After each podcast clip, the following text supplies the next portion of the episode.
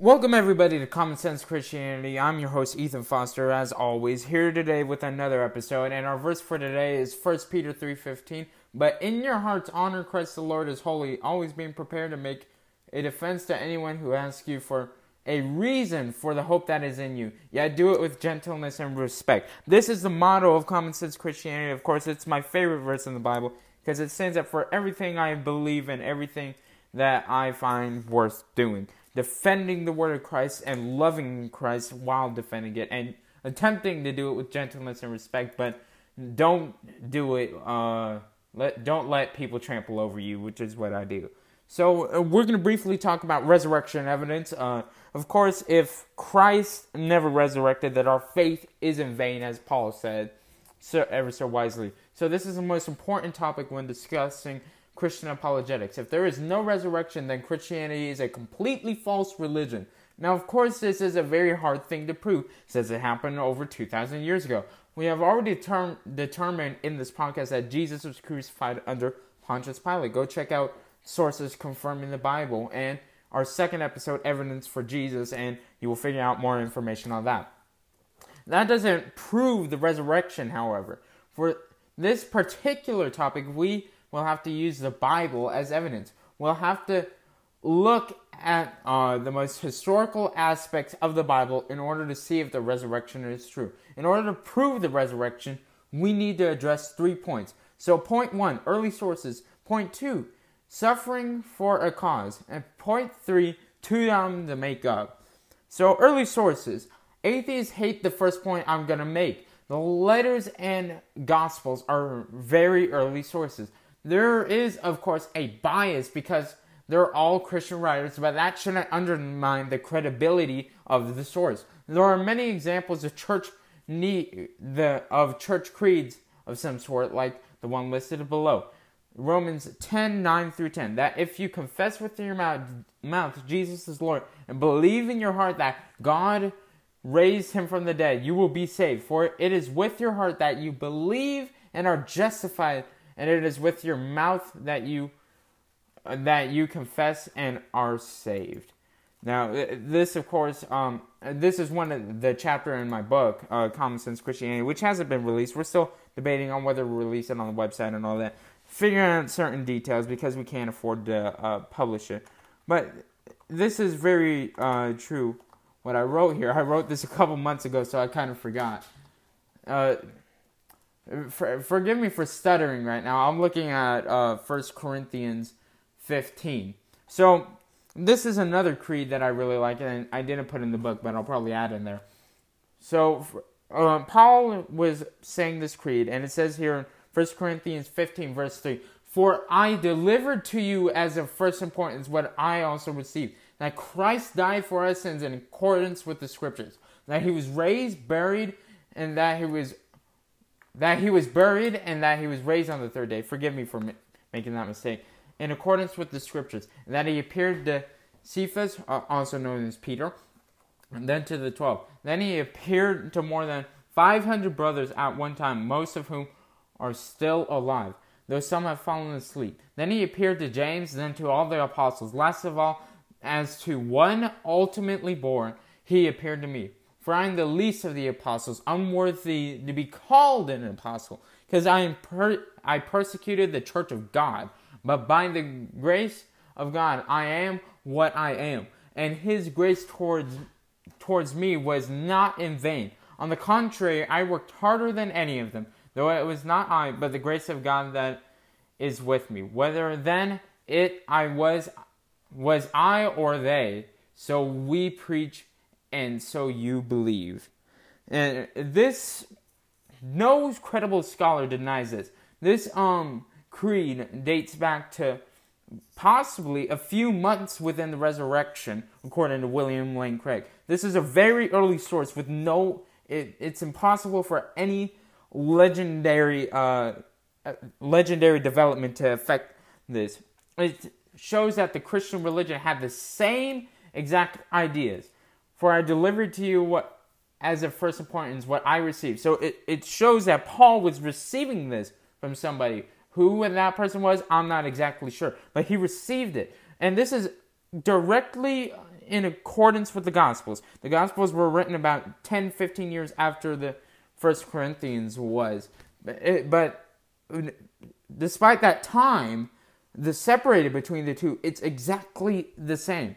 He was raised on the third day. He was buried and then he was raised on the third day. That is a very important detail right there. Then he appeared to Peter. That's another important detail. Then to the 12, and then so on and so forth. So there, there's a lot of good information here, and it shows the consistency with Christian doctrine.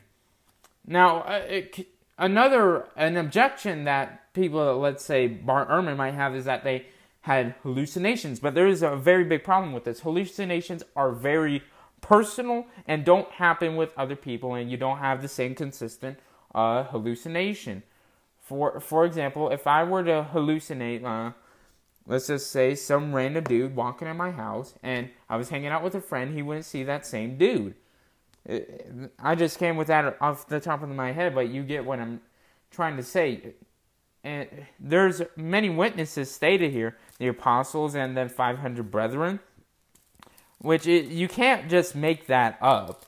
And even if it was a hallucination, there would still be a dead body, and the Roman guards or the Jewish priest could just go in there and say, "Hey, here's Jesus," and it would have squashed the entire uh, Christian movement. But instead, it flourished as they tried to, according to the Gospels, lie about what happened to Christ. It, Christianity flourished uh, despite the efforts to crush it. Now, my second point: suffering for a cause. So, th- this point is a very simple point. There is absolutely no, no benefit to being a first century Christian. For example, Peter was crucified upside down for his beliefs. Why would he suffer one of the most painful deaths possible for a lie? I know nobody, no sane person that will lie so that it can negative, negatively affect them.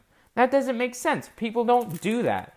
When you're going to make up a religion, you're going to make up a religion to benefit you, your glory, and your personal benefit.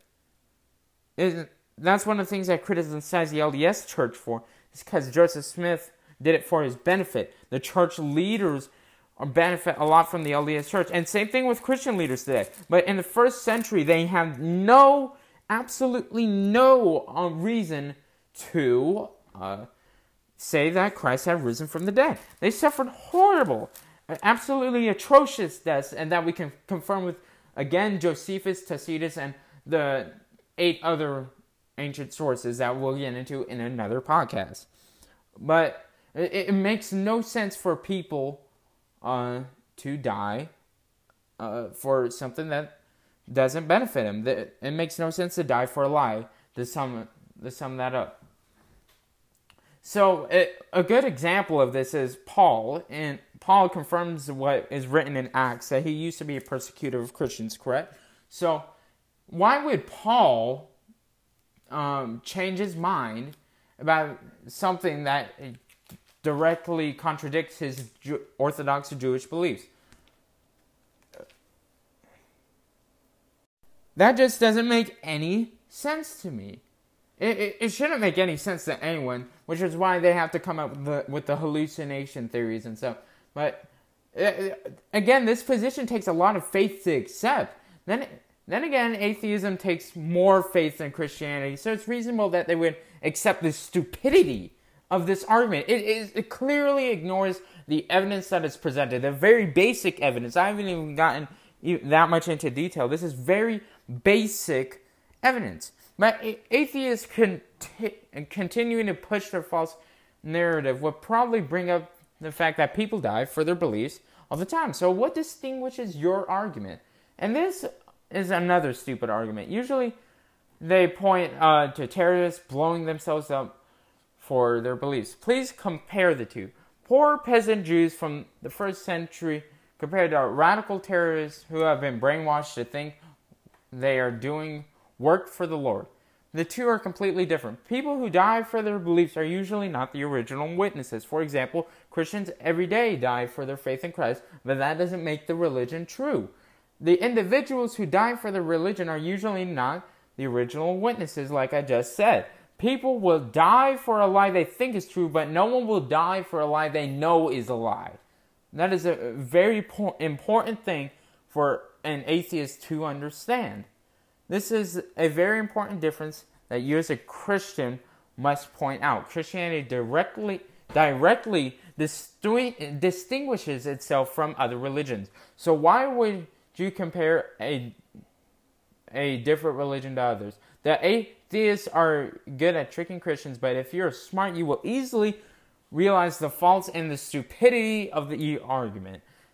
And my final point, uh, point number three, is too dumb to make up. My final, uh, people, um, you will, you would have to be more than stupid to make the resurrection of Christ up. First of all, it causes the most unimaginable suffering. Why would you die for a peasant Jew?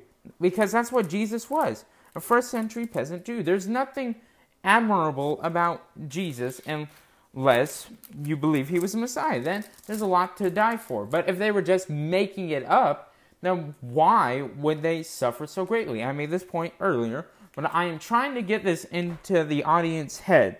So you realize that when atheists bring this up, they really are not thinking through with it.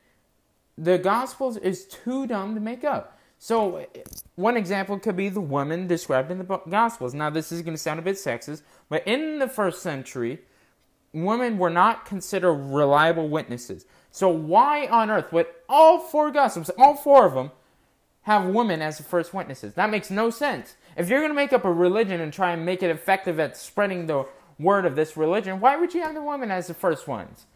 You would have the men as the first ones doing some crazy crap. But they say very relatively embarrassing details. Jesus calls Peter Satan. A bunch of the disciples didn't believe Jesus. They didn't understand him. Jesus tells them to eat his flesh and drink his blood. And that's a continuing Christian tradition today. That's kind of strange. You would think they're lunatics if you were to see them today. But of course, they wrote it down because they were trying to tell the truth. They were trying to tell the complete truth of what Jesus taught. There was no benefit to what they were doing. And uh, that pretty much just sums it up. Given the basic evidence lift, listed in this chapter, well, in this podcast, I should say, it's most reasonable to assume that Jesus Christ existed, was the predicted Jewish Messiah, and was resurrected on the third day to prove that he was the Messiah. Christianity is too stupid to make up. When I say that, I mean no one is making a fictitious religion would make it like this.